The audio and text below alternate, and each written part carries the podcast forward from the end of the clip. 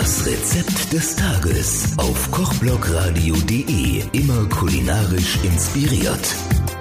Hallo, hier ist euer Ernährkoch Fritz Schuster. Heute machen wir mal ein bisschen was komplizierter. Heute machen wir einen geschmorten Ochsenschwanz. Aber es lohnt sich, Freunde, es lohnt sich. Ihr geht zum Metzger, verlangt einen Ochsenschwanz, er soll euch gleich die Segmente schneiden. Dann habt ihr das gleich. Dann geht er heim, dann macht eure Röhre auf 200 Grad vor und schiebt diese Segmente, würzt er nur mit Salz, ohne Pfeffer, nur Salz und schiebt es in den Ofen rein, bis es einigermaßen goldgelbbraun ist. Das wird im Ofen braun. Und zwar in der Pressere, also ein bisschen höheres Geschirr, für das ihr eventuell auch einen Deckel habt. Nebenbei geht er auf dem Herd her und äh, schwitzt Röstgemüse und Zwiebel an. Sagen wir mal bei vier so Segmenten Ochsenschwanz, das lang dann für zwei Personen, für drei Personen. Nehmt ihr eine Karotte, ein Stück Sellerie und äh, eine Zwiebel. Und das schneidet ihr in grobe Würfel, schwitzt in ganz normalem äh, Sonnenblumenöl ein bisschen an, dass es ein bisschen Röststoffe entwickelt.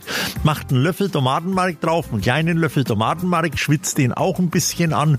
Und dann äh, löscht er mit 250 Gramm Rotwein, guten Rotwein ab, den lasst ihr einreduzieren und dann füllt er mit Wasser auf. Und zwar so viel, dass ihr dann im Ofen euren Ochsenschwanz gerade schön bedecken könnt.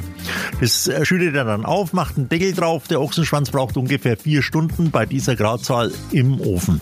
Dann macht ihr den raus, lasst ein bisschen kalt werden in der Soße, nehmt ihn raus, löst ihn vom Knochen und stellt ihn warm. Basiert euer Soße, ein bisschen abfetten, bisschen mit Madeira und Bordwein abschmecken, nochmal mit Salz nachschmecken. Eventuell beim Schmoren gleich, habe ich vergessen, Entschuldigung, beim Schmoren gleich äh, zwei Lobbeerblätter, vier Wacholderbeeren, zwei Pimentkörner, ein paar Pfefferkörner, drei Nelken und, und was macht er noch? Einen Stern Anis mit reinschmeißen. Ne? Dann hat es schon mal einen wunderschönen Geschmack, diese Soße. Und die bindet ihr dann ganz leicht mit Mondamin ab, legt euren Ochsenschwanz wieder rein. Ihr habt ein super, super Essen. Und das Tollste ist, ihr könnt alles dazu machen. Ihr könnt Nudeln dazu machen, ihr könnt Püree dazu machen, ihr könnt Semmelknödel dazu machen, ihr könnt auch Polenta dazu machen.